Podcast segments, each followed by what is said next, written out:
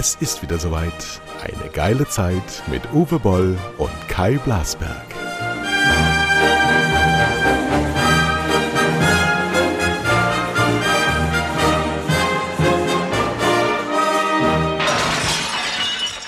So, das klingt jetzt fröhlich, dabei habe ich die schlechteste Laune aller Zeiten. Heute Morgen ist es Samstag 9 Uhr und ein paar 30 und das Internet äh, geht mal und geht auch mal wieder nicht. Ähm, nachdem ich äh, heute Morgen schon wach geworden bin mit Olaf Scholz, kann die Laune auch nicht gut sein. Frank-Walter Steinmeier ist immer noch Bundespräsident der Bundesrepublik Deutschland und beide, beide bringen mich total zum Kotzen. Herzlich willkommen, apropos zum Kotzen, Uwe Boll. Yay! Ich habe eben gepfiffen, weil ich den Trailer gesehen habe der Wrexham United in Schottland oder irgendwas, ja. ist gekauft worden, der Club, von so einem Typ, den kenne ich nicht, aber unter Ryan Reynolds, den, den Deadpool-Typ. Ja. Und dann haben die natürlich sofort eine Doku-Reihe darüber gedreht. Und dann war dann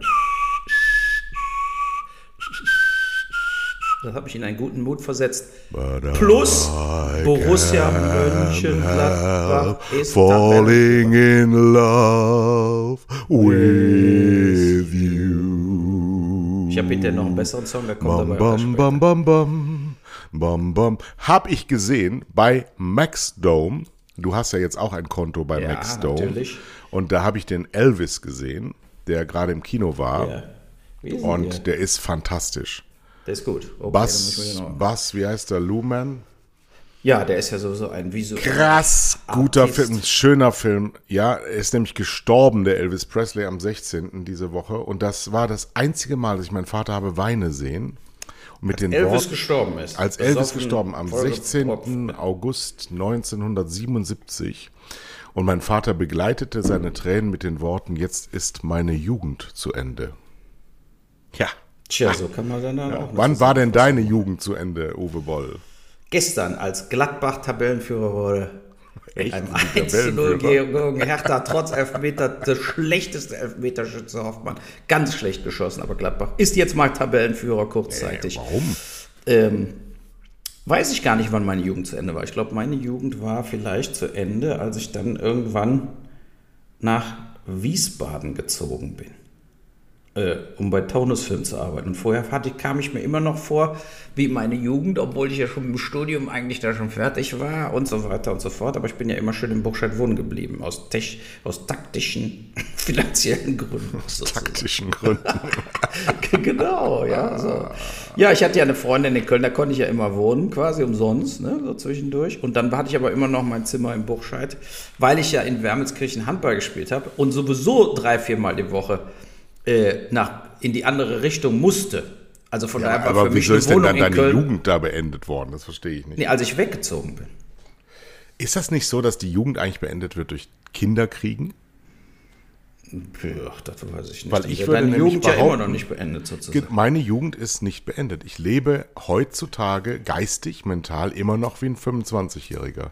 Ich habe genau, ich habe alle Freiheiten. Ich kann machen und tun, was ich will bin aber total überladen mit Aufgaben. Das geht mir auch so auf den Senkel, dass ich nicht aufhören kann zu arbeiten. Das geht mir so auf den ja. Jetzt schon. Also du arbeitest doch gerade erst wieder seit zwei, drei Nein, ich arbeite doch hier permanent. Du bist doch ja, hier am, permanent am, am, Arbeiten. Permanent. Du hast keine Sekunde. Gestern habe ich eine Viertelstunde auf dem Sofa gelegen, war Feuerwehrfest. Meine Frau ist ja in der Freiwilligen Feuerwehr. Ach du Scheiße. Und, fuhr, und dann Die ist immer so ein Pöstchensammler, oder? Die macht doch alles. Ey. nee, das Bürger, muss auch im Dorf, Bürgerwehr, Feuerwehr. Bürgerwehr. Bei der Bürgerwehr bin ich mit meinem Hund. Lynchmob. So, und dann ruft, dann, dann schreibt mir bei der WhatsApp Süderhöft-Gruppe der Bürgermeister, dass es ja wohl nicht sein kann, dass ich nicht zum Feuerwehrfest komme. Ja. Aber sie war schon da zu dem Zeitpunkt, oder? Ja, sie hat ja, hat ja die Bar gemacht. Also, ja. So.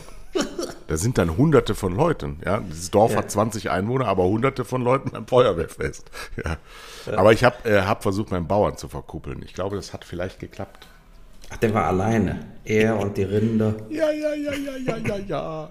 Naja, werden wir sehen. So, gestern, also was, was wollten wir erzählen? Ach, Du du, pass auf, ja- du kannst ja mal mit Olaf Scholz, deinem Lieblingsfreund, anfangen. Ich kann das nicht mehr ertragen. Ich muss es wirklich, ich kann das nicht mehr ertragen. Ich muss auch diesen Podcast aufhören. Das regt mich wahnsinnig auf, weil ich mich ständig irgendwie informieren muss, was war in dieser Woche. In dieser Woche war ein fetter, seniler, fast 90-jähriger Palästinenserverbrecher im Bundeskanzleramt. Da fängt doch die Scheiße schon an. Warum steht dieser Fettsack im Bundeskanzleramt? Warum ist das so? Warum haben wir diese rituellen Begebenheiten? Seit 1948 ist dieser Konflikt um Palästina da und wenn du Nachrichten siehst, denkst du, es ist jeden Tag die gleiche Meldung. Warum steht dieser Mann da, kriegt Milliarden über die EU-Töpfe in den, in den korrupten Arsch geschoben und kann dann noch diese Rotze von sich geben, die er aber immer von sich gibt, ja? Und dann diese Empörungsmaschinerie, die dann abgeht, dieses Versagen von Olaf. Scholz, das geht mir total am Arsch vorbei, ob der darauf geantwortet hat oder nicht, aber es zeigt wieder mal, dass dieser Mann nur nur wie eine Maschine agiert, wenn die nicht gefüttert wird und F1 gedrückt wird, ja? Und dann dieser Auftritt gestern in Hamburg. Ey, es kann doch niemandes Ernst sein, dass der damit davonkommt. Doch, er wird aber damit davon Ja, aber jetzt kommen. stell dir Weil doch mal damit auch Donald vor. Trump mit allem davon kommt Stell dir doch alle mal kommen folgen- damit davon. Das ist dann das, das was unser, unser Fritz uns geschickt hat, dieses äh, äh, Normalization. Wie heißt das nochmal? Hypernormalisation. Genau, Hy- das ist Hypernormalization. Genau. Das es wird immer undenkbar. normaler, dass Verbrechen äh, durchgewunken werden, vor allen Dingen, wenn sie von den Richtigen kommen oder von den Machthabern kommen. Der Ja, ist ich, jetzt äh, da. Warum wird Trump Deutsche- nicht eingebuchtet? Weil sie Angst vor dem Bürgerkrieg haben. So, damit äh, ist dann aber kein Rechtsstaat mehr da. Und in Null. Deutschland beim Scholz ist genau dasselbe. Der ist ganz klar, hat er die Warburg Bank gedeckt. Er hat, Ja, so. er hat Und, geleugnet, äh, dass er sich mit denen getroffen Ja, hat. so das ein Quatsch, ne? Und, und die wollen ihn ja hypnotisieren jetzt, was er sagt, so ein Quatsch macht er nicht. Aber da fand ich natürlich genial, ja, eigentlich diese Idee. Ja, nach dem Motto, gucken Sie mal, dann lassen Sie sich doch hypnotisieren. Dann gucken wir doch mal, was Sie unter Hypnose sagen. Ne? Dann steht da, am 26.04.2000, so habe ich den getroffen und wir haben die Akten ausgetauscht und dann vernichtet. So, der, wenn, sobald er unter Hypnose ist, würde ja die Wahrheit rauskommen. Und natürlich ist er da vollkommen involviert. Ja, klar. Ja, natürlich. Aber deine äh, Dings, wo ich gesagt habe, er wird nicht deswegen zurück. hör doch mal wird, auf mit deiner wird, Besserwisserei da. ich Ja, habe du wirst ich sehen, hab er wird recht. Bundeskanzler bleiben. Ich der habe sitzt das recht. aus. Putin Nein, wird auch sterben. Nein, der, ja, irgendwann ja. Ja. Aber nee, wie, wie beim äh, äh, Kohl und so weiter, diese Leute sitzen das aus. Ja gut, aber Kohl ist in Schimpf und Schande gestorben. Das darfst du nicht vergessen. Also der hat einen hohen Preis bezahlt für sein korruptes Dasein. Ja gut, aber er war ja trotzdem irgendwie 16, 12 Jahre Bundeskanzler oder was. Oder auch 16 Jahre wie die Merkel. Aber trotzdem nochmal auch für alle Hörer, es geht also um den Cum-Ex-Skandal. Da kommt also ein Bankmanager, dem die Bank gehört, der ehrbare Kaufleute aus Hamburg, zum ähm, amtierenden Bürgermeister von Hamburg. Erster Bürgermeister heißt das da ja. Ähm, warum geht er zu ihm hin? Warum, Ja, warum, warum genau. tut er das? Ja, um sich irgendwie abzusichern, ob er die Dinger dann durchziehen kann. Die Weil er Deals. doch Wo vermutet- Leute doppelt Steuer kassieren. Weil doch der, der Typ vermutet, dass dieser, dieser Nachzahlbefehl des Finanzamts über 47 Millionen Euro von dem Amtsinhaber, erster Bürgermeister, irgendwie beeinflusst werden kann. Sonst geht er doch nicht deswegen zu dem hin, oder? Genau, richtig. So. Jetzt sagt der Herr Scholz in der ersten Reaktion, nein, den kenne ich gar nicht. Was absurd ist, Genau. weil diese Privatbank weltbekannt ist und also auch in Hamburg. Natürlich. Ja, so. Ja. Und die Honoratioren der Stadt auf allen Veranstaltungen sich ständig treffen und das jahrzehntelang. So. Das heißt, er lügt. Er lügt. Dann, wie Fritze Zimmermann früher in den 60er und 70er Jahren, ähm, beruft er sich auf Erinnerungslücken. Das heißt, wenn du als Anliegeninhaber zum ersten Bürgermeister oder jetzt Kanzler gehst und besprichst was mit ihm, bitte denke daran, er vergisst das. Ja, das heißt, er ist amtsunfähig, weil er kann keine Entscheidungen treffen, weil er ja nicht weiß, welche er trifft, weil er es ja vergisst. Richtig? So könnte man es argumentieren. So, der hat gestern gesagt, er hat sich auch mit anderen Banken getroffen und daran hat er auch keine Erinnerung. Das hat er gestern gesagt. Auch keine Erinnerung. Ja, überleg dir das Wie mal. hieß diese Bank? Ach, Deutsche Bank. Ja. Und diese, diese sträfliche Form von Volksverarschung. Die muss ihn aus dem Amt jagen. Weil Ja, aber weißt du, wie er, da, weißt du, wie er sich- wieder guckt, wenn er aus den Autos steigt, wenn er da rauskommt? Genauso schlumpfig. Ja, wobei der hat schon eine ganz schön versteinerte Fresse gekriegt im letzten Jahr. Ja gut, bisschen, ja, aber er guckt dann, wenn er noch sein blödes Grinsen aufsetzt, dann ist er wieder der Schlumpf, wie Markus Söder bezeichnet hat. Ich finde diese Art, mit, mit Menschen umzugehen, finde ich sowas ab von abstoßend. Ja, dieses arrogante, überhebliche, wir, wir, ihr da unten, ihr seid so Plebs, ja. Wenn Genau. ich mir das überlege und dann dazu den Steinmeier mit seiner belehrenden Juristenart, das sind ja auch alles Juristen. Aber das ist so eklig, dass es, ich finde das ekelhaft.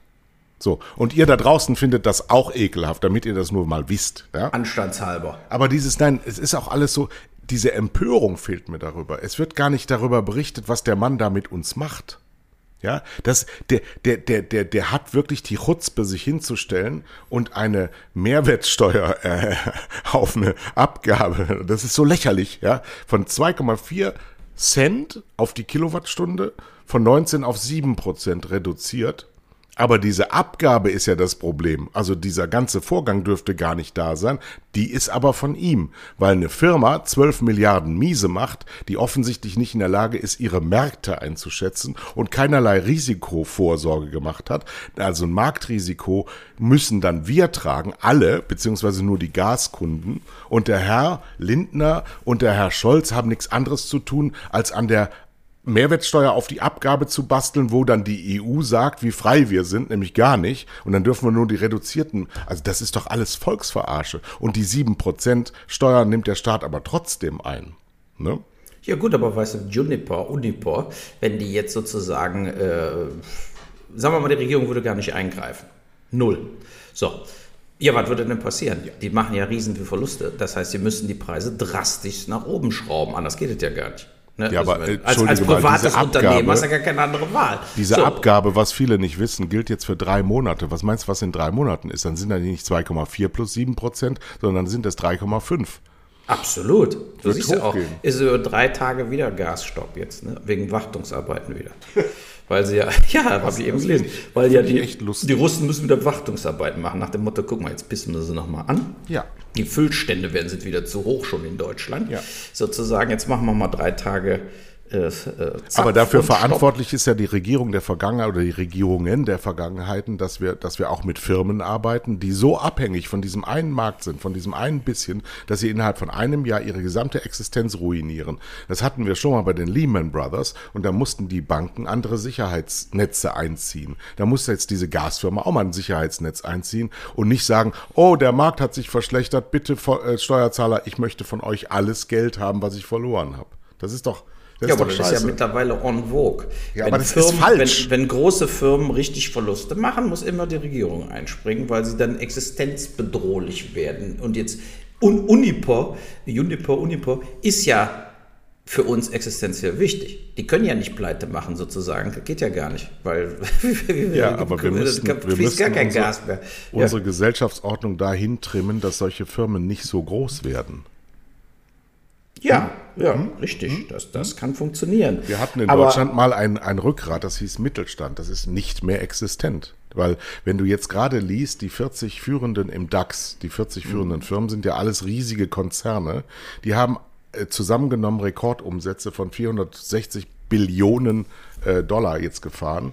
Die haben die besten Betriebsergebnisse der Geschichte alle eingefahren. Die haben nur mit Deutschland nichts zu tun. Und das ist das Problem. Wir sind schon in, im deutschen Mittelstand längst in einer Rezession und kein Mensch redet darüber.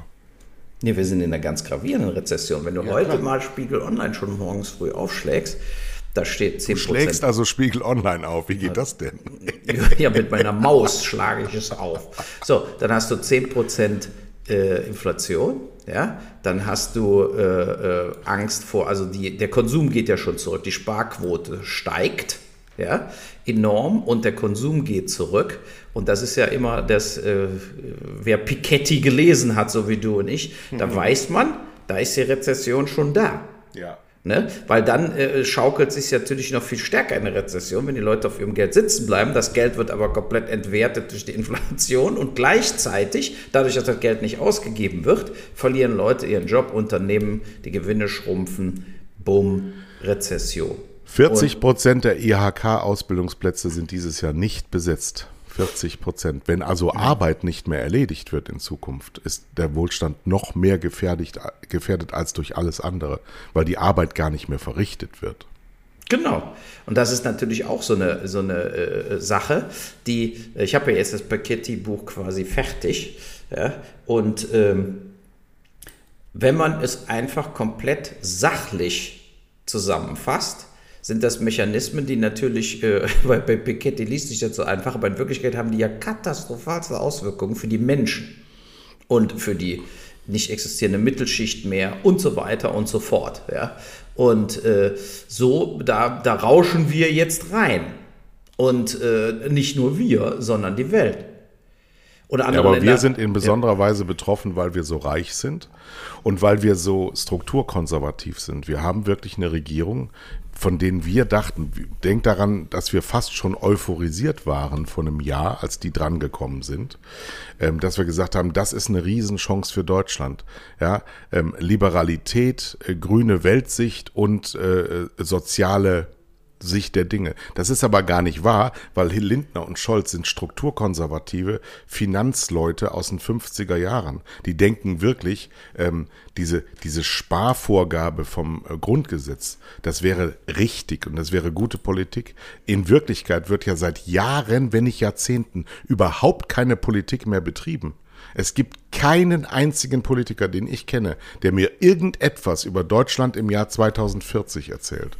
Gar nichts. Es gibt keinerlei Aussicht auf Zukunft. Es gibt immer nur Löcher stopfen und Geld verteilen. Ja, da kriegen jetzt Leute 300 Euro, die Geld überwiesen bekommen. Alle Leute, die kein Geld überwiesen bekommen, wie Studenten oder Selbstständige wie wir, kriegen diese 300 Euro nicht. Rentner sowieso nicht, mit dem Hinweis, dass sie ja gerade erst eine Rentenerhöhung bekommen haben. Wenn aber eine Gehaltserhöhung hattest, kriegst du trotzdem diese 300, weil da einer ist, der dir das Geld überweist. Das sind Logiken wie aus dem Irrenhaus.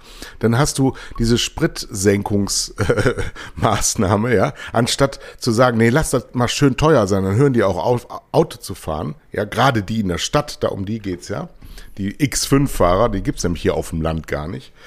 Ähm, und, und dann, dann hätte die aber entlasten müssen, die Auto fahren müssen. Und dann die Schwachsinnigkeit mit diesem 9-Euro-Ticket, anstatt zu sagen, wir machen jetzt ein 99-Euro-Ticket ja, oder ähm, für alle kostet das gar nichts. Warum gibt es eigentlich so viele Verkehrsträger? Wieso gibt es das nicht unter, der, unter dem Rubrum der Bahn? Wieso ist das nicht ein Konzern, der das, der die ganzen, warum hat jede Stadt einen eigenen Tarif? Und wenn du mal vor so einem, vor so einem Fahrkartenautomaten stehst, dann, dann denkst du, du bist, du bist verrückt geworden. Du kannst diese Tarife nicht rausfinden, wo welche Zone endet. Das, hat, das habe ich auch schon gehabt. Dass, Irren, dass es überhaupt Irrenhaus. gar nicht funktioniert. Entweder kaufst du ein scheiß Ticket oder nicht, Ende.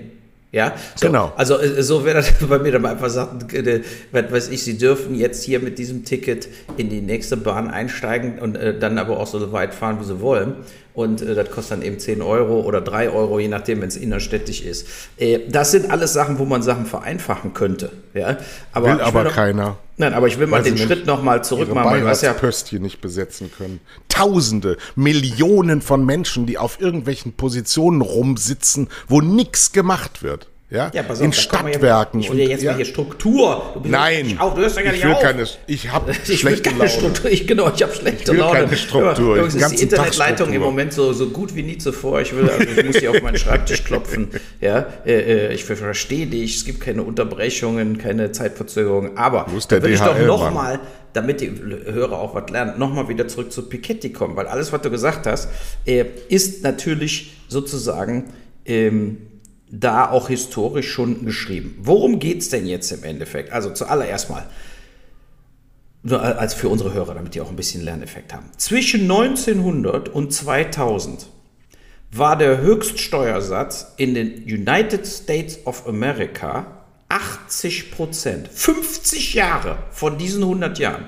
war der Höchststeuersatz auf 80 Prozent, in England sogar auf 94 Prozent, natürlich auch wegen der Weltkriege und so weiter.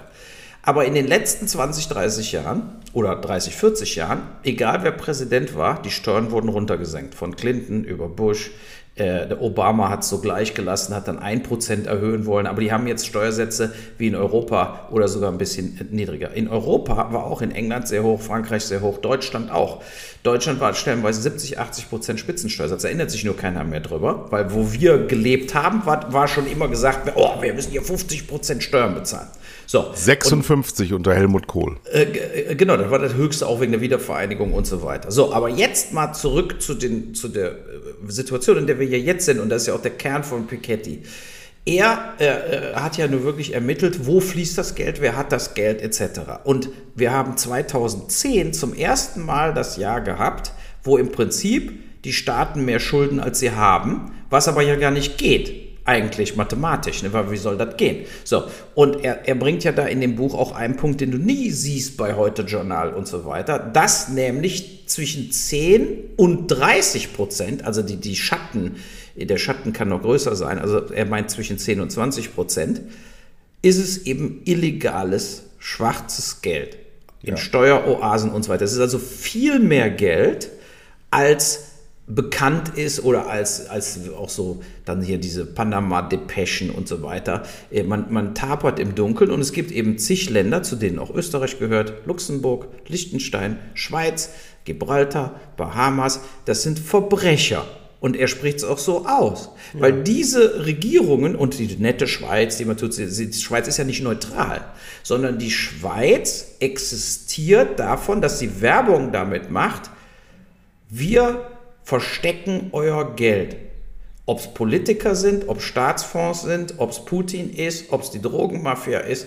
Und wir äh, legen das für euch an und helfen natürlich auch indirekt dieses Geld äh, legal zu machen und zu waschen. Ja, wenn du ja. mit drei, drei Tonnen Cash aus Kolumbien kommst und dann hast du auf einmal nur noch einen Kontoauszug von der Bank of Switzerland, ja. äh, äh so, dann bist du reich. Und genau das ist passiert und das, das ist ein enormster, ein, ein enormster äh, Geldfluss. So, und der zweite Punkt, ich, bevor du dann wieder was sagen kannst, ist, dass er ja auch errechnet hat, dass es eben äh, äh, also es gibt bei über 7, 8 Milliarden Einwohnern weltweit, gibt es ungefähr 5 Millionen nur, 5 Millionen von 7 und 8 Milliarden, mhm. die 10 Millionen Euro oder mehr Gesamtvermögen haben. Mhm. Also dazu hören auch Immobilien, das sind also gar nicht so viele, wie man immer denkt. So, aber die teilt er ja noch viel stärker auf. Und es gibt eben, kannst du sagen, das Eintausendstel von einem Pro, äh, Pro, äh, äh, äh, Prozent. Und darüber wird zu wenig geredet. Dieses Eintausendstel von diesem einen Prozent, das ist Elon Musk und Co. Und L'Oreal und Bettencourt. Genau. Und, und, und, das ist Aldi und das ist Quant. Denen gehören 20 Prozent des Weltvolumens. Und das ist ja auch bei dem anders. Der macht ja nicht Bruttosozialprodukt, sondern Nationaleinkommen. Das genau. bedeutet genau. alles. Ja. Arbeit, Geld, Geld, was äh, äh, äh, Erbschaften und so weiter. So. Und wenn, er sagte, wenn in Europa diese Leute nur 0,1 Prozent Reichensteuer bezahlen würden, 0,1 Prozent, sind das 300 Milliarden im Jahr. Nur von diesen. So, und über die wird viel zu wenig geredet. Und darüber haben wir, haben wir eben leider in Deutschland, hast du die Grünen, die sagen, wer 80.000 verdient, kann noch mehr abgeben. Nein, ja. kann er nicht. Nee, wer 80.000 verdient, kann überhaupt nichts mehr abgeben, sondern nee. verdient zu wenig in Deutschland. Wer so, 80.000 verdient, ist, ist in der unteren Mittelschicht. So, so sieht's aus. So, und wir müssen hier immer ganz Klartext sprechen, worum es hier wirklich geht, was alle Regierungen, auch in Deutschland, auch in Frankreich, in England, diese Leute beschützen, dieses Tausendstel von einem Prozent, weil dieses Tausendstel von einem Prozent denen gehört, zusammen mit diesen Staatsfonds Saudi-Arabien, also diese Ölfonds, die ja auch im Prinzip Privateigentum sind von drei Scheichs, ja, wo Tausende von Milliarden drin sind, denen gehört quasi die Welt.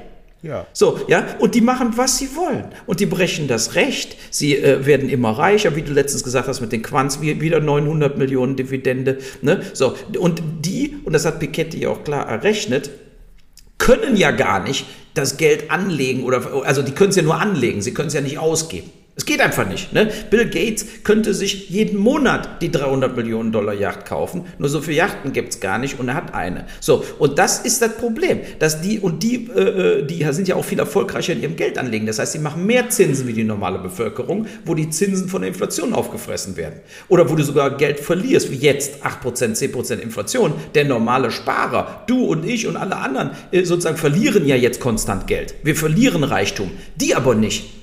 Weil die ja, kaufen ganze Unternehmen, äh, die kaufen Häuserstraßen, eine Tausende von Apartments. Hattest du nicht vor einer halben Stunde gesagt, dass ich auch mal was sagen So, darf? jetzt kannst du auch was sagen. So.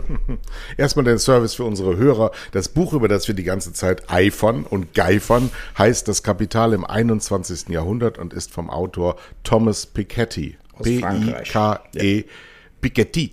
Thomas Piketty. So. Ja. Ja. Sehr kompliziert zu lesen, aber es lohnt sich natürlich, weil es einem wirklich den. Äh, ich habe in dieser Woche, und das ist ja jetzt immer wieder bei Olaf Scholz, wenn die Reichen, und dieser Olearius gehört ganz sicher dazu, wenn die Reichen dann zur Politik gehen, um sich ihre Summen zurückzahlen zu lassen, ist das natürlich nichts anderes als der Versuch zu korrumpieren. Nichts anderes. So, wenn das dann auch geschieht, wie es ja geschehen ist, und die Finanzbeamtin aus der ähm, Steuerbehörde ähm, gesagt hat, hier läuft ein teuflisches Spiel, was sie ja ihrer Kollegin geschickt hat, dann ist es von allen Seiten erkannt. Wenn du zum Beispiel siehst, was diese Cum-Ex, das ja zur Grundlage ist, eigentlich für einen Inhalt hat. Ich will jetzt niemanden nerven mit Dividendenstichtagen, aber ich will sagen, was passiert ist. 2005 unter Hans Eichel, Finanzminister, SPD, Generalsekretär der SPD damals, Olaf Scholz, Dankeschön, ähm, ist es dem Bankenverband gelungen, eine, ein Gesetz einzubringen im Bundestag. Und es ist jetzt kein Zynismus von mir, sondern es war tatsächlich so. Der Bankenverband hat einen Gesetzvorschlag, der eins zu eins durchgegangen ist, weil Bundestagsabgeordnete keine Finanzfachleute sind. Ähm, das besagt, dass diese Cum-Ex-Geschäfte möglich sein könnten. So, daraufhin hat sich eine Rechtsanwaltsindustrie gebildet, die nichts anderes gemacht hat, als im Auftrag der deutschen Banken, unter anderem Warburg, aber auch der sogenannten Deutschen Bank, ähm, Gelder einzusammeln bei den Leuten, die du gerade eben genannt hast, um deren Reichtum zu mehren. Und das war Cum-Cum und Cum-Ex-Geschäfte, die Aktien gekauft haben, um sie gar nicht zu besitzen, sondern nur zu handeln und sich Differenzen gutschreiben zu lassen vom Staat. Diese Industrie ist nur gegründet worden, um von steinreichen Leuten, die Geld haben, die Geld verleihen können, die Geld borgen können, ähm, den Steuerstaat auszunehmen. Um genau. nichts anderes ging es da. Ja, dem Staat, damit dem Bürger. Dem Bürger Geld das Geld wegzunehmen, weil so. dem Bürger sonst alles schon weggenommen ist. Und das ja. ist ja jetzt gerade was in der Pandemie. Deswegen gibt's ja auch Verschwörungstheorien, die ich natürlich nicht teile, weil ich nicht glaube, ich nicht weiß, wie dieses Böse äh, namentlich benannt werden soll. Aber das System dahinter ist de facto, und man sagt ja immer Follow the Money, dass die Reichen in den letzten drei Jahren ihren Reichtum ungefähr verdoppelt haben. So. Genau, in drei Jahren. Das haben sogar das, das wir, wir beide schneller. nicht geschafft. Das haben sogar wir beide nicht geschafft. So. Und ähm, diese Ungerechtigkeit, die wird in Deutschland in besonderer Weise gezüchtet und bewahrt. Wir machen genau das Gegenteil von dem, was jetzt notwendig ist. Und wir müssten jetzt hergehen und sagen, liebe Leute, wenn ihr in diesem Land nicht ausreichend Steuern zahlt, dann verpfeift euch. Denn dieses Land ist euer Ursprung. Aus diesem Land basiert euer Reichtum. Und wenn ihr hier nicht wohnen wollt, die können nicht alle in der Schweiz leben, dann, dann, dann geht mal nach Kolumbien und guckt mal, wie gut es euch da geht, wenn ihr euren Reichtum frönen wollt. So, und das muss alles geändert werden. Und es muss obszöner Reichtum abgeschafft werden. Genau. Was meinst du, was Steuern für einen Begriff hat, wenn du im Verkehr unterwegs bist? Damit steuerst du.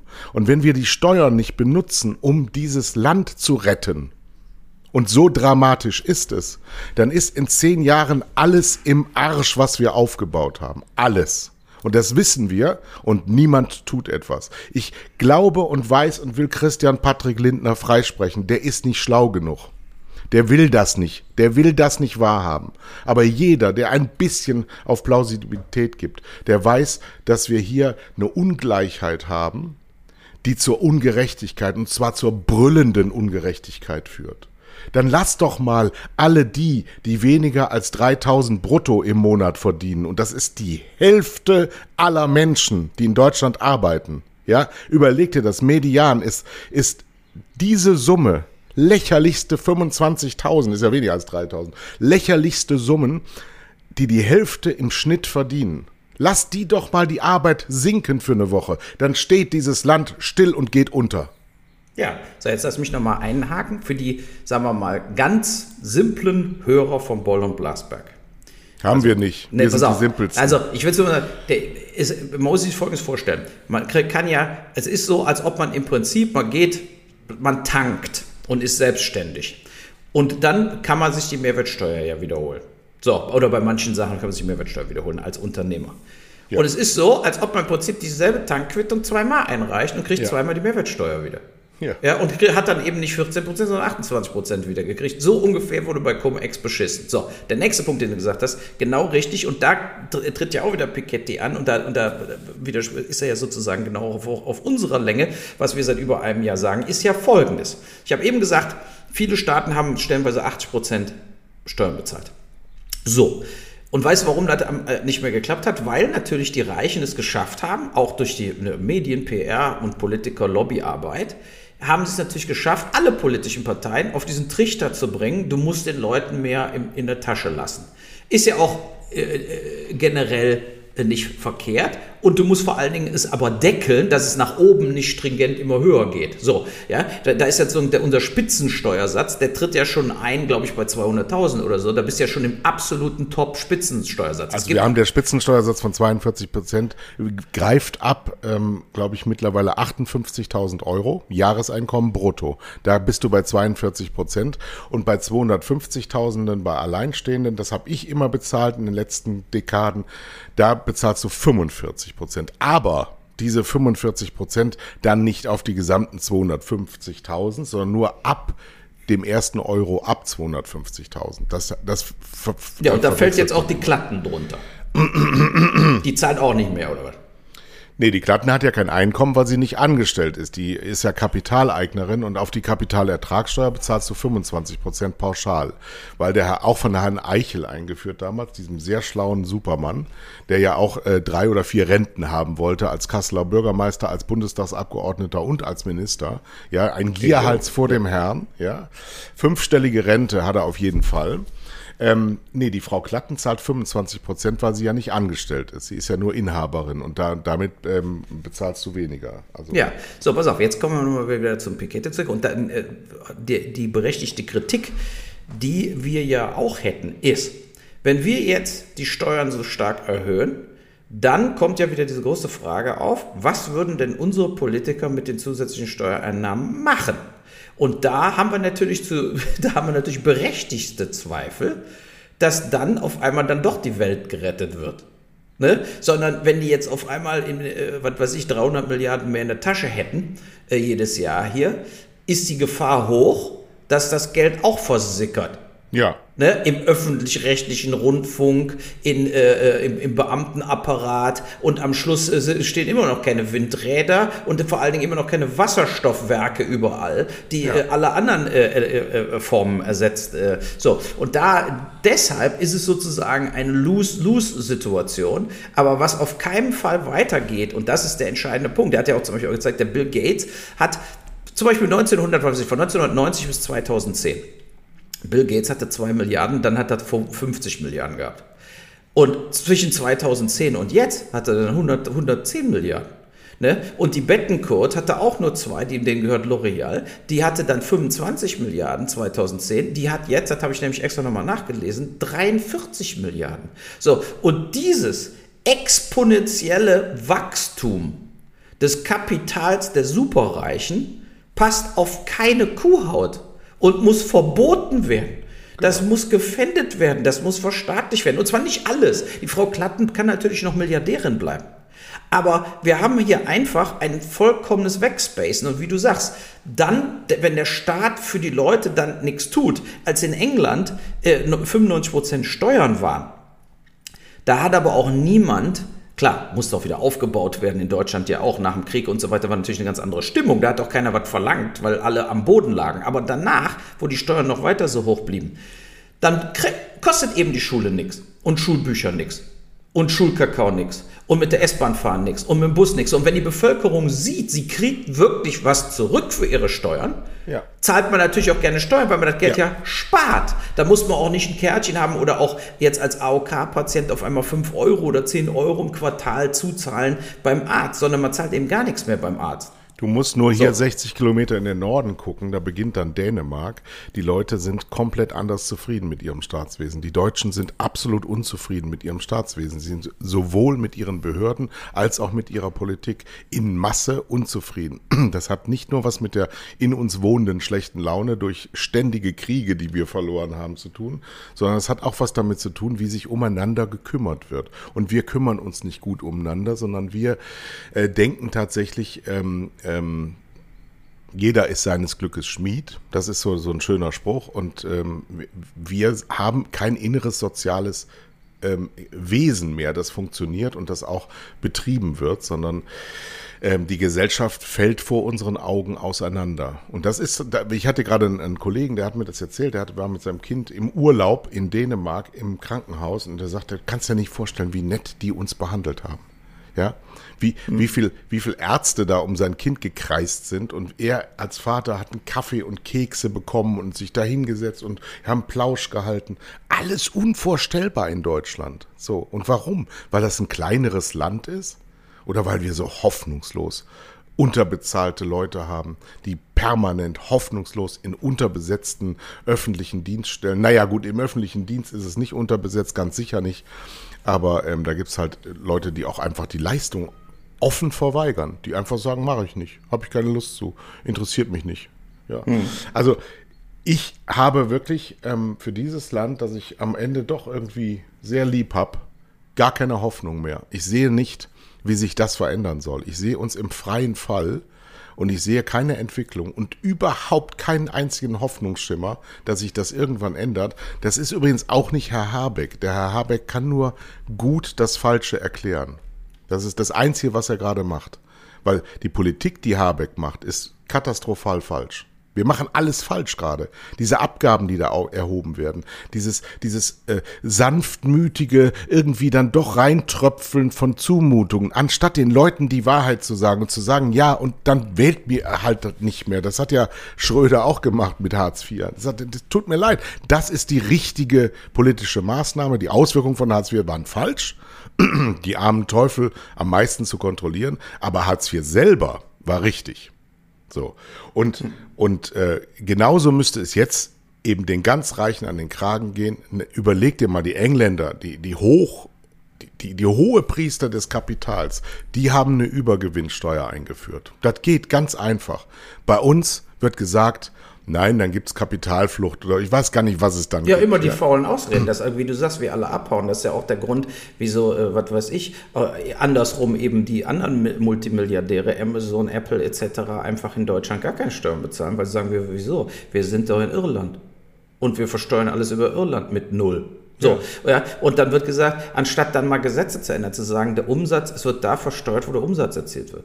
Oder Amazon ganz logisch ist zu. eigentlich. Genau, ganz logisch. Man aber das sind Sachen, die werden Gründung, nicht gemacht, weil bei der Gründung der EU und Lobbys und Geld. Nee, man könnte fließt. bei der Gründung der EU sagen, wenn einer EU-Mitglied ist und macht ein Steuerparadies, fliegt er aus der EU raus. Das geht nicht. Das ist bei uns nicht möglich. Und schon würdest du sehen, was alles möglich ist. Jetzt haben sie ja diese 15 Prozent, das wird ja auch nie gezahlt. Das ist ja alles nur Kosmetik. Nein, es gibt seitens der Politik den erklärten Willen, das zu tun, nicht. Und schon gar nicht in Deutschland.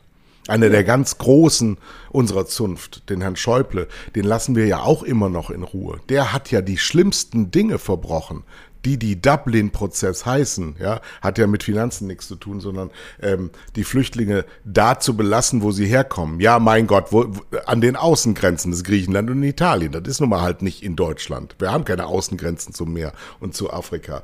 Das ist katastrophal falsche Politik, die wird aber einfach so gemacht. Und genauso ist es, ähm, diese Steueroasen überall aufzuschlagen und nichts dagegen zu tun.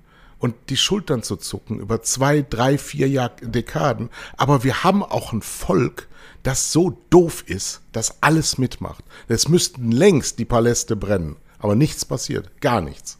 Ja, aber die, die, die, die Leute, die am Schluss die Paläste verbrennen werden, sind die, die wir nicht wollen. Da sind wir nämlich wieder bei Deutschland im Winter, ja. Äh, das ist ja der Punkt, ne? weil die, die dann am Schluss natürlich solche Länder äh, ummodeln, äh, äh, ist übrigens ja auch bei Piketty, dass nur Gewalt und Krieg jemals zu drastischen Veränderungen im Kapitalfluss geführt haben. Nur das, nichts anderes. Immer nur durch Tabula Rasa, Cop ab wurden tatsächlich Vermögen vernichtet, neue Vermögen geschaffen, neue Verteilungen äh, äh, auch im Privatvermögen äh, herbei, herbeigeführt, äh, geschichtlich gesehen. Aber ähm, ich denke, dass, äh, das ist das ganz große Problem. Wir müssten eigentlich zum Beispiel, nehmen wir mal die EU. Wir wissen doch, die EU hat fundamentale Lücken in ihren Gründungsverfassungen, die sie geschrieben haben. Was in Wirklichkeit gemacht werden müsste, wäre eine komplette, ein Neuvertrag der EU.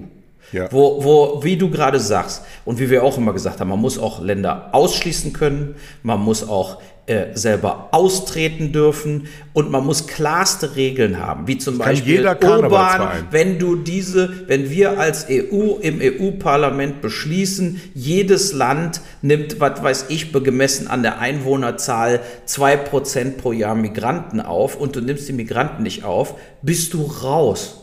Sofort.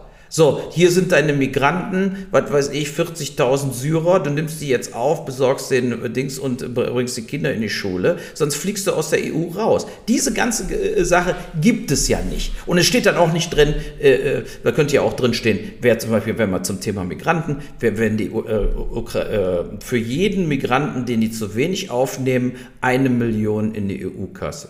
So, ja, so, das sind aber alles Sachen, die gibt es gar nicht. Und deshalb ist die EU ähnlich ja auch wie überhaupt diese ganzen Verträge, die wir da immer erfüllen, die sonst keiner erfüllt, äh, Wischiwaschi-Gelaber, wo, wo es überhaupt keine Rückzugs- oder andere Möglichkeiten gibt. Ja, also du musst mal überlegen, der NATO-Mitglied NATO Türkei äh, ist auf du und du mit Putin und macht Deals und Wheels und also verstehst du, es ist doch alles vollkommener wilder Westen. Es ist doch so, als ob man irgendwie in einen Club eintritt. Äh, äh, ja, ich trete in die Antifa ein, aber gleichzeitig kann ich auch noch im Ku Klux Klan sein. ne, also so, und es regt gar keinen auf und alle sagen, no und, ist mir doch egal. So, aber so ist doch die EU und die NATO und so weiter. Es sind doch alle Regeln, alle politischen Richtungen vollkommen äh, äh belanglos geworden. Das finde ich so schockierend. Weißt du, also ja. du siehst irgendwie, du hast irgendwie den Eindruck, und genau wie wir eben gesagt haben, mit dieser Versteuerung nochmal, dass Firmen in den betreffenden, äh, dass du irgendwelche Firmenparadiese, Steuerparadiese machst als Amazon und zahlst nie Steuern und machst in Deutschland zig Milliarden Umsatz oder Apple in Deutschland zig Milliarden Umsatz ja. oder Google zig Milliarden Umsatz und du hast einfach überhaupt keinerlei, es hat einfach keine Konsequenzen.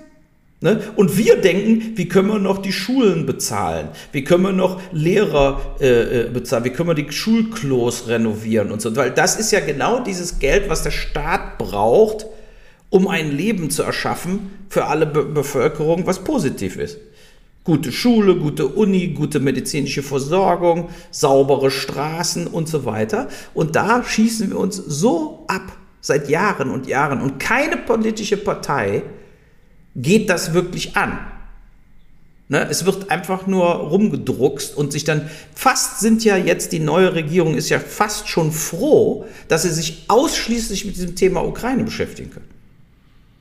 Und von allen anderen Themen ablenken kann. Na, jetzt kommt wieder Corona. Ja, da, da, wollte ich übrigens auch noch was zu sagen zu Corona. Nein. Doch, nein. doch. Moment. Du hast doch, also, warte, du hast doch die, da war gestern, kam, wurde doch veröffentlicht, ich habe es auch auf Twitter gestellt. Die haben ja eine Langzeituntersuchung gemacht. Irgendwie 3000 Leuten wurden das Blut abgenommen vor anderthalb, zwei Jahren. So. Dann wurde jetzt denselben Leuten das Blut wieder abgenommen. Und 50 Prozent von denen hatten Corona, obwohl sie es nie gewusst haben. Obwohl sie es nie hatten. Also sie haben nichts gemerkt vom Corona. Gar nichts. So. Da, das zum Thema ja auch die Durchseuchung hat er schon, ich habe hundertprozentig auch Corona gehabt. So, auf jeden Fall zeigt diese Zahl doch, dass es zu keinem weiteren Zeitpunkt in irgendeiner Form irgendwelche Maßnahmen geben sollte. Das Thema Corona ist genauso durch wie die Grippe. So sieht's aus. Es ist vorbei. Ich weiß, es ist nicht vorbei. Ich weiß, die machen immer weiter und so weiter oder zwingen uns zur vierten Impfung, sonst müssen wir wieder Masken aufziehen. Aber in Wirklichkeit, dieses Ergebnis zeigt doch, dass ja noch viel, viel mehr Leute Corona hatten, die es gar nicht gemerkt haben. Und damit ist doch die prozentuelle äh, äh, Summe von denen, die wirklich an Corona gestorben ist, genauso niedrig wie die Grippe. Genauso niedrig, ja. So und von daher ist es doch vollkommen Hanebüchen, dass wir da äh, jetzt äh, Maßnahmen ergreifen, noch weitere Maßnahmen. Wozu? Oder bist du ich kann dazu nichts sagen. Ich kann da tatsächlich nichts zu sagen, weil ich diese Studien nicht kenne, weil ich Studien auch misstraue. Ich denke, ähm, du vor, bist auf Twitter mit mir, du guckst doch, was ich twittere, denke ich.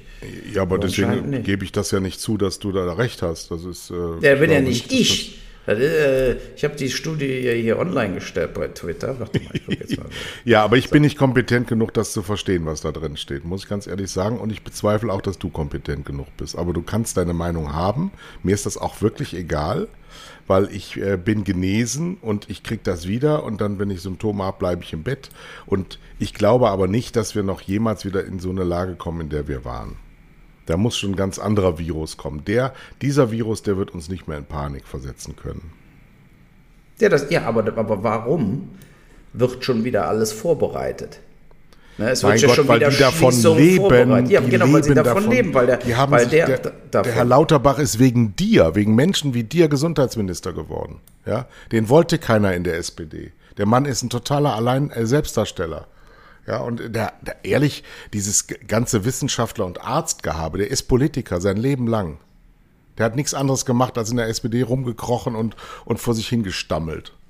Ja, und der, der, der galt in aller Regel als Witzfigur. Ja. ja. Und jetzt sitzt er halt immer bei Herrn Lanz, weil das, ja, ich meine, diese Elegie dieser Medien, das wollte ich übrigens auch noch sagen, die privaten Medien gehören den ähm, die du eben die fünf Millionen genannt hast, denen alles gehört. Ja. Die, die, denen gehören auch alle Medien, das darf man nicht vergessen. Wir haben den öffentlich-rechtlichen Rundfunk als äh, Schutzbastion, aber in welchem Zustand der ist, wissen wir auch. Also da wird sich halt reingesetzt und dann geht man da nicht wieder weg. Und genau. Dann, egal welche Qualifikation du hast, irgend, irgendjemand muss ja Intendant werden und dann wird irgendjemand Intendant. Ich kenne andere die Intendanten, die sind noch wesentlich uncharismatischer als Frau Schlesinger. Aber diese Rechthaberei, dieses von oben herab, das ist in diesem System sowas von drin, sowas von. Aber eine gute Nachricht haben wir diese Woche immerhin. Ähm, der Herr Klammroth wird Nachfolger von Herrn Plasberg. Immerhin. Immerhin. Ich kenne den Klammroth gar nicht, aber der ist gut. Denke, der, der ist gut. Ist gut. Ne, Plasberg hat ja mit 65 dann auch, glaube ich, jetzt die richtigen Konsequenzen gezogen. Ich nehme an, seine Firma wird es trotzdem weiter produzieren und weiter. Der wird es weiter produzieren, er wird weiter Millionen scheffeln und der wird auch weiter von oben herab sein. Der ist so ein typischer Vertreter des Öffentlich-Rechtlichen. Der weiß immer alles besser und kann alles besser und ist so, oh, das ist alles so. Aber dann clever.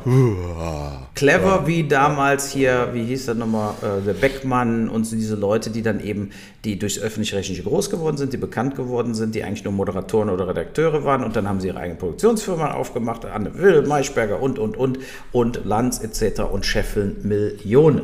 Und wir auch. Wir auch. Du hast das auch gemacht. Du bist ein Glücksritter aus dem Ich war doch kein Redakteur beim Fernsehen. Du warst, jetzt komm nicht wieder mit Taunus-Film. Nee, du warst ich war aber, keine, ich war bei der bei Nein, aber du hast ja, du hast ja diese, diese Filmfonds-Zeit ausgenutzt, ja. um deine Millionen zu scheffeln. Ja? Du bist ja auch so ein, so ein, ein Partizipiant der falschen Politik. Denn kein Mensch wusste ja, warum auf Schiffe auf Containerschiffe und auf Filmfonds plötzlich Steuererleichterungen in brachialer Art und Weise stattfanden. Und auf Flugzeuge, Flugzeugleasing, plus dann Windräder und Solar auch. Alles Korruption. Wann wurde alles Abschreibungen gemacht, bis, der, bis der, Arzt kommt. So, jetzt müssen wir aber leider da doch mal, oder nicht leider, sondern zum Glück, pass auf, zuallererst mal einer unserer... Was Schönes mal, ein, leicht, ja, ein leichtes Thema zum Schluss. Also, das Pornokino, wo du in Köln warst. Ja. Ein, sagen wir mal, Hörer von uns, musste da mal mit dem Auto anhalten, weil er dringend aufs Klo musste. Ja, ja. Nee, pass auf. Nee, nee. Und ist dann da aufs Klo gegangen und da war kein Klopapier. und, und ist dann mit total vollgesiffter Hose wieder ins Auto, wieder ins Auto und musste zum Fühlinger See fahren und hat sich da gewaschen im Fühlinger See. So, das war so eine Assi-Story. Also ich habe mich kaputt gelacht. Ich habe noch eine andere Story, wo ich mich so kaputt gelacht habe. Äh, wegen ich habe hier Dreharbeiten vom Olaf Ittenbach, gerade bei mir so ein Horrorfilm. Das äh, äh, äh und wir, wird hier so gedreht, so pass auf. Und da, wir saßen da, Matthias Neumann, mein Kameramann und ich so. Und da war, spielt so ein Zwerg mit. Ne? So ein Zwerg, der also. Ich glaube, das nennt man nicht Zwerg, aber wir. Big, Big Mail, scheißegal. So, pass auf, aber es geht da gar nicht darum, sondern weißt du, wer das ist? Kleinwüchsiger. Ja, Kleinwüchsiger, weißt du, wer das ist? Das hältst du im Kopf. Ich habe mich zwei Stunden lang besifft vor Lachen. Und zwar Nichts geht über Bärenmarke. Bärenmarke zum Kaffee. Das ist der Bär. Vom das ist der Bär. Nee, in Bärenmarke, der Teddy. Da war er war da drin im Kostüm und naja, ist über. Einer diesen, muss da ja drin stehen. Ja, wie bei ja. R2D2 und ist, über, und ist über, über, das, äh, über, diese Wiese gelaufen. Als ich das erfahren habe, ich konnte nicht mehr aufhören zu singen, dass die ganze Zeit nichts geht. Das ist ja, das ist der Klassiker. Wie Clementine. Und dann haben wir noch überlegt, und du weißt das 100 Prozent. Ja. Wie hieß die nochmal, die immer ihre Hand, ihre Hand in eine Gespülmittel getan hat? Tilly. Tilly. Ja. Wie, das war die Sie baden genau. gerade ihre ah, Hände drin. Ja, ja, das war ja, die un unnatürlichste Situation der Erdgeschichte. Richtig. Dass nämlich eine Frau ja. geistesabwesend ihre Finger ins Spülmittel hält und davor sitzt eine Truller, die Tilly heißt und sagt, Sie baden gerade ihre Hände drin. Ja, also macht sie auch noch auf diesen schwachsinnigen Umstand aufmerksam, aber die Frau lässt die Flosse drin, weil es so schön ist, ja. in Spülmittel ja. zu baden. Wie war das der Darsteller? Kennen wir den Namen von der Darstellerin auch? Oder, äh, Ach, du bist doch immer während unseres Podcasts am Googeln, das kriegst du doch raus. Ja, pass auf, wer war. Und wie hieß das Spielmittel nochmal? Wer? Die sah aus wie, die sah aus wie meine Oma tatsächlich. Meine Oma sah so aus wie Tante Tilly. Tilly vom. Das Palmolive. Von. Palmolive. Genau, von Palmolive. baden gerade ihre Hände. Ja, man ist früher ganz schön, Jan schön verarscht worden. Meiner war 27 Jahre lang die Tilly aus der Palmolive. Die Schauspieler und viele Jahre eine Werbeikone, nicht nur in Deutschland, wurde in Boston geboren. Ja, dann hieß die doch nicht Jan. Ja, du anscheinend doch. Jane? Bei Tilly legten alle Finger in die Schale. Jetzt, die ist gestorben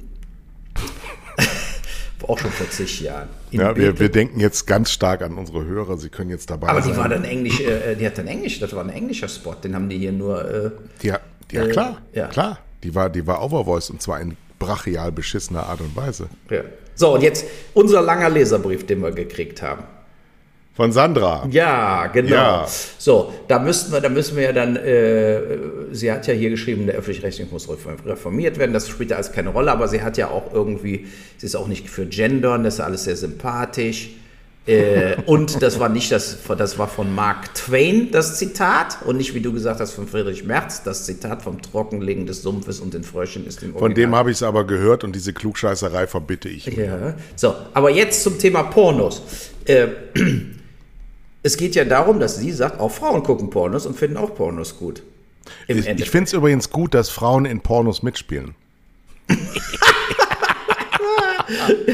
das kannst du wohl laut sagen. Aber und, da, und danach habe ich dann ein längeres Gespräch über Pornos nochmal gehabt. Und deshalb will ich auch sagen. Mit wem? Mit einem guten Freund von mir. So, Oha. und der nicht näher genannt werden will. So, auf jeden Fall. Resonanz war übrigens sehr groß, allerdings mehr auf meinem Handy.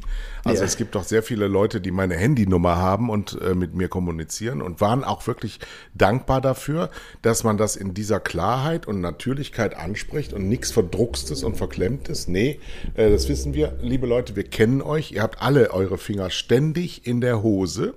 Und das ist ganz natürlich, denn während ihr das tut, könnt ihr keine Scheiße bauen. Und deswegen äh, fordere ich zu größerer und längerer und mehr Onanie auf. Das ist ja auch gesund. Wie aber meine Frau hat mir gesagt, ich bin ein Arschloch und ich betrüge sie, wenn ich mir einen runterhole auf Pornos. So, Dann kannst du deiner Frau sagen, sie sollte mal überprüfen, ob sie nicht alle Tassen im Schrank hat. Äh, ja, ich habe auch gesagt, das ist doch ganz normal. Manche, auch, es gibt, man hat manchmal Druck und manchmal denkt man sich, komm, ist doch nicht verkehrt. So, also, aber das sind Sachen, die äh, machen ja nichts. Sie fand auf jeden Fall, die Sandra fand ja Tom Byron toll. Und was ich interessant fand, ist, dass sie auch äh, dasselbe Buch gelesen hat wie ich, nämlich natürlich Josephine Mutzenbacher. Das war nämlich ein Roman, ja, den man gelesen hat. Waren keine Bildchen drin, wo man sich echt einen hat auch runterholen können drauf. Also ja. das war so erotisch. Ich fand das auch. Und das musste nämlich mein Kumpel, äh, den Namen sage ich jetzt auch wieder nicht. Ach Gott. Äh, der musste eine Buchhandlung für mich kaufen. Mir war das zu peinlich. Aber er hat das dann gekauft und mir über, übergeben.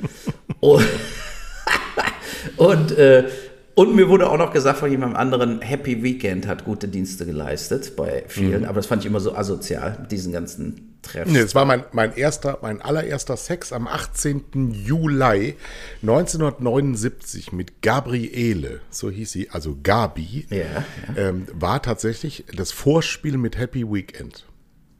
Und an Wie dem Tag haben mit, aber ihr beide da wir reingeguckt. Haben, wir haben zusammen, wir, wir haben zusammen uns gegenseitig anfassend in Happy Weekend geblättert. Ja, ja. an dem Tag war mein erster Kuss, mein erster Zungenkuss mit einer Frau und alles andere auch, alles an einem Tag. es ging also direkt zur Sache sozusagen. War total super und da ja. hat natürlich äh, die, die Pornohefte meines Vaters, die ich mit elf, ab elf mit dem Nachbarsjungen auf dem Mofa angeschaut habe, ähm, auch eine große, große ähm, Gunst erwiesen, weil ich halt alles wusste. Und deswegen war ich von Anfang an Pornoprofi. Wer hämmert denn hier blöd rum? Also, wir reden über Pornos und ja. da draußen wird gehämmert. Ja, jetzt kommt schon der, der, der äh, bricht hier So, jetzt machen wir weiter. Was Achso, pass auf, ja, äh, soll man das vorlesen von der Sandra ein bisschen? Oder? Ja, warum denn nicht? Ja, also zurück zu Pornos. Mein Lieblingsdarsteller damals, wir reden von den 80er und 90er Jahren, war Tom Byron. Ich mochte das Aussehen von dem Typen. Sehr dünn. Aber du liest, hast du das vor dir gerade den Text? Nee. nee. Zu Darstellerinnen kann ich nichts sagen, da mich Frauen sexuell nicht ansprechen oder interessieren. Äh, von daher hatte ich auch immer eine Zeit lang eine kleine Vorliebe für schwulen Pornos. Das ist natürlich hm. scheiße, sowas. Ne? Vielleicht hm. ist es für euch interessant zu erfahren, dass das mit der Entdeckung der Pornografie und gleichzeitig auch der eigenen Sexualität bei Mädchen nicht viel anders abläuft als bei Jungs, behaupte ich jetzt hm. einfach mal. Früher, also ab den 70ern, ich bin Jahrgang 70, gab es in den meisten Haushalten Formen davon. Ob es das Kamasutra war, das hatten meine Großeltern im Wohnzimmerschrank stehen, mit 99% Sicherheit nicht gelesen, weil die beiden nur Zeitungen lasen, aber keine Bücher. Warum die im Fackelmann Buchclub waren, ist mir bis heute ein Rätsel. Oder die kleinen Heftchen in vier verschiedenen Sprachen aus dem skandinavischen Raum. Oder das Happy Weekend. Die speziellen Zeitschriften kamen erst etwas später, also Praline und so. Das weiß ich auch noch. Praline war immer wieder gut. Und die lagen stellenweise ja auch beim Zahnarzt und beim Arzt, Praline, wenn man da gewartet hat. Die Heftchen lagen bei uns zu Hause unter dem Tresen der Bar ganz offen. Mein Papa hat im Keller einen Raum zur Bar ausgebaut. Das ganz ja, offen. Meine so. auch.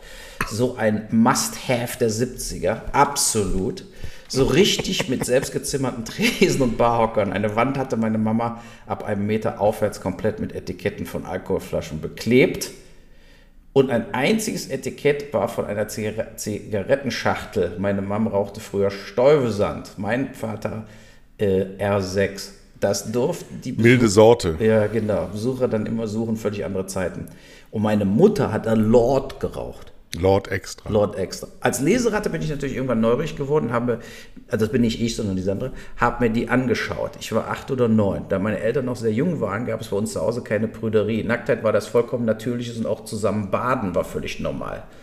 Naja, kommt drauf an, bis zu welchem Alter, würde ich mal nee, sagen. bei uns aber. auch. Bei uns auch. Ich Ey, du hast doch nicht im Bad mit deinem Vater in der Badewanne gesessen, wo du schon 16, ich, 17 warst. Ich kenne meine Mutter, äh, kenne ich tatsächlich bis zu ihrem 40. Lebensjahr nur nackt. ja, die hat nackt die Küche gefegt, das ist wahr. Ja, das ist natürlich auch schlimm. Tja, ich denke jetzt mal, bei euch wird die weitere Geschichte nicht viel anders abgelaufen sein. Ich wusste, was ich sah und war keineswegs schockiert oder gar angeekelt. Warum auch? Menschen machten Sex und das nicht nur um Kinder zu zeugen, sondern einfach, weil es ihnen Lust bereitete. Ja gut, aber natürlich in den Pornos wegen Geld. Das muss man nämlich sagen, das war auch so ein anderer Kritikpunkt, den ich noch sagen wollte. Natürlich gibt es auch unglaublich viel Scheiße, was durch Pornos, äh, nämlich durch das Internet, die Pornosucht bei viel zu jungen Leuten ist ein großes Problem. Weiß noch, Billie Eilish, die hat in Interviews gesagt, sie hat immer nur Pornos geguckt und hat geglaubt, also diese Sängerin, und hat geglaubt, dass Würgen ist Teil vom Sex immer.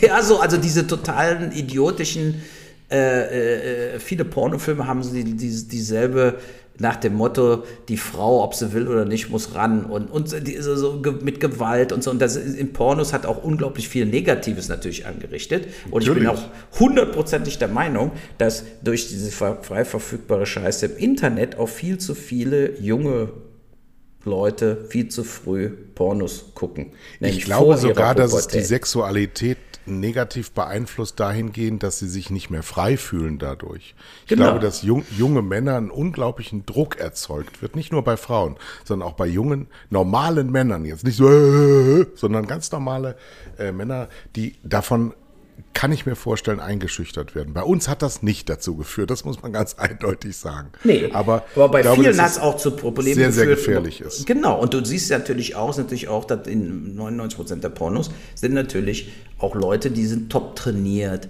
Die Frauen heutzutage, die Pornostars, die sehen ja. ja alle nicht mehr normal aus. Früher, die Leute waren normale Leute. Ja. ja? Und jetzt auf einmal sind das alles nur noch Bodybuilder voller Steroide, äh, die dann als Klempner kommen und die Frau hat mega äh, Silikontitten, die Lippen aufgespritzt, die sehen auch alle gleich aus. Und das ist auch scheiße. Also diese vollkommene Durchkommerzialisierung der ja. Pornoindustrie hat zu viel Negativen äh, geführt. Und da sagt sie ja hier dann weiter, auch der heutige Umgang von vielen Jugendlichen mit harter Pornografie ist ein anderes, sehr viel komplizierteres und komplexeres Thema. Äh, äh, der Podcast über Deutschrap war übrigens klasse und zeigt die Schwachstellen des Systems, die mangelnde Bildung und Empathie von vielen männlichen Künstlern. Stimmt ja auch. Es ist wie mit Splatterfilmen. Menschen müssen schon in jungen Jahren lernen, Fiction von Realität zu unterscheiden. Die meisten Pornos sind ebenso unrealistisch wie Dawn of the Dead oder Filme im Allgemeinen. Man darf es nicht für real nehmen, in die Realität übernehmen, also im Sinne von so funktioniert Sex, Lust und Rock'n'Roll. Ich glaube, das ist heutzutage ein größeres Problem als früher. Klar, weil sie an alle auch Social Media abhängig sind. Und deshalb wollen sie ja dann auch alle aussehen wie die und posten. Äh, ich habe so viele Artikel diese Woche kamen raus über wie, wie diese Filter dich verändern. Also die machen Selfies, diese Frauen, und sind nicht mehr fett. Und stellen dann nur noch ihren quasi, nee, wirklich, und stellen dann nur noch ihren zellulitefreien Körper auf ihr Social Media und damit können sie sich ja dann in der wirklichen Welt gar nicht mehr blicken lassen. Sie sind ja quasi ein Avatar und wissen ja in Wirklichkeit so sicher nun mal nicht aus, sondern nur, wenn ich mich so fotografiere und durch ja. Filter jage. Und deshalb kann ich natürlich nicht wirklich einen jetzt kennenlernen und den treffen, weil der kennt mich ja nur von Instagram und denkt dann, äh, wie siehst du denn aus? Ne? Aber so. ich habe das, ich habe das diese Woche gemacht. Bei Twitter habe ich mein, mein äh, Profilbild, ähm, habe ein Selfie gemacht und zwar so wie mein Gesicht ist wenn du keine Mimik hast, außer ja. die, also mach das mal, mach das, ja. mach mal ganz, entspann mal dein Gesicht komplett und dann mach mal ein Foto von dir. Dann kam, war die Resonanz, du bist aber mutig. So, das ist natürlich auch eine Auswirkung davon, dass die Leute mit Normalität und Echtheit gar nicht umgehen können.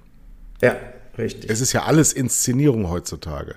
Es geht ja nichts mehr, ähm, weil so viele Leute ständig sagen, euer Podcast ist so ehrlich und aufrecht. Nee, Leute, da ist nichts ehrlich und aufrecht. Das ist auch eine Inszenierung, nämlich als ehrlich und aufrichtig. Ja, wenn ich euch die Wahrheit sagen würde, die in mir ist, dann wäre ich längst im Gefängnis. Nee, nee, nee. Das, ja, das ich nicht. Ich nehme mich da aus. Also ich, du redest nur für dich. also du, du bist komplett aufrichtig, ja. Äh, nö, aber also ganz ehrlich, äh, genau, ganz ehrlich. Ganz Vieles, ehrlich. was wir hier besprechen, sagen wir so frei von der Leber weg, was wir hundertprozentig auch denken und glauben und erlebt haben. Also ich habe mich noch nie jetzt hier im Podcast hingestellt und habe irgendwas über mich erzählt, was falsch wäre. Also was, was, was gelogen wäre, was in das Wirklichkeit ganz ja anders nicht. So Aber ja nicht. Ganze, Aber du meinst, natürlich haben wir alle wir innerlich aus. immer noch einen Filter vorgeschoben. Ja, äh, vor allem. Genau. Wenn das nicht wäre, dann äh, ging es nicht. Genau. Ja. So, und jetzt muss ich äh, ja in dem Horrorfilm mitspielen von Olaf Ittenbach. Ich werde ja heute auch massakriert, weil äh, er mich als äh, Mini-Zombie braucht. Der Film spielt übrigens 1910. Sie haben also so verschiedene Klamotten hier aus dem alten Klamottenkisten. Bist du Produzent oder was? Nein, nein, er, ich tue ihm nur einen Gefallen. Er hat mir ja auch bei Hanau geholfen und so. Und dann tue ich ihm hier einen Gefallen, dann kann er hier drehen, kriegt hier Kaffee. Sein Kameramann hat bei mir gepennt. Und Wann kommt denn der? Dieser Ein Film. Kinofilm? Ja, der, Oder kommt der zu ja, die haben ja leider zu wenig Geld und äh, die sind da, das wird noch ein halbes Jahr dauern, bis die fertig sind. Weißt du, die hangeln sich so von Dreh zu Dreh, aber die haben schon 30 Drehtage gedreht. Mhm. Premiere auf Max Dom exklusiv. Kein Problem. Ja, kann ich ja vielleicht für sorgen. Mal sehen. Ja, genau, Ja. da wäre auch nicht verkehrt, würde sich der Olaf auch freuen. Der ist Maxdom ja sollte weltweit bekannter Splatter-Horrorfilmer. Weltweit, den kennt jeder. 17.000 Euro für diesen Film wurden spontan aus Japan von Crowdfunding, die die Japaner für Olaf Ittenbach gemacht haben, zu ihm überwiesen. Ohne, dass er beteiligt war. Also er hat da auch Fans und das zeigt eben, leider ist es ja so, wenn man solche Filme macht, ist man eben immer ein Außenseiter und keiner will was mit einem zu tun haben von dem normalen Mainstream. Aber es gibt nun mal immer noch eine große, große Horror-Fangemeinde in, in der Welt. Und die kaufen auch noch DVDs und Blu-rays und sind treu. Deshalb sind ja auch diese Horror-Conventions immer noch so voll, wenn die gemacht werden. Es gibt ja keine Romantic-Comedy-Conventions. Da kennen nämlich keiner. Aber bei Horror-Conventions hast du weltweit immer noch sämtliche Halloween- und Freitag der 13. Fans, die da hinkommen und sich Autogramme holen von den letzten Nebendarstellern. Erstaunlich. Da ist die Fangemeinschaft viel enger. Naja, Dann äh, wünsche ich dabei viel Spaß. genau. Ich schicke mal Fotos auf Twitter durch die Gegend. Also dann, tschö.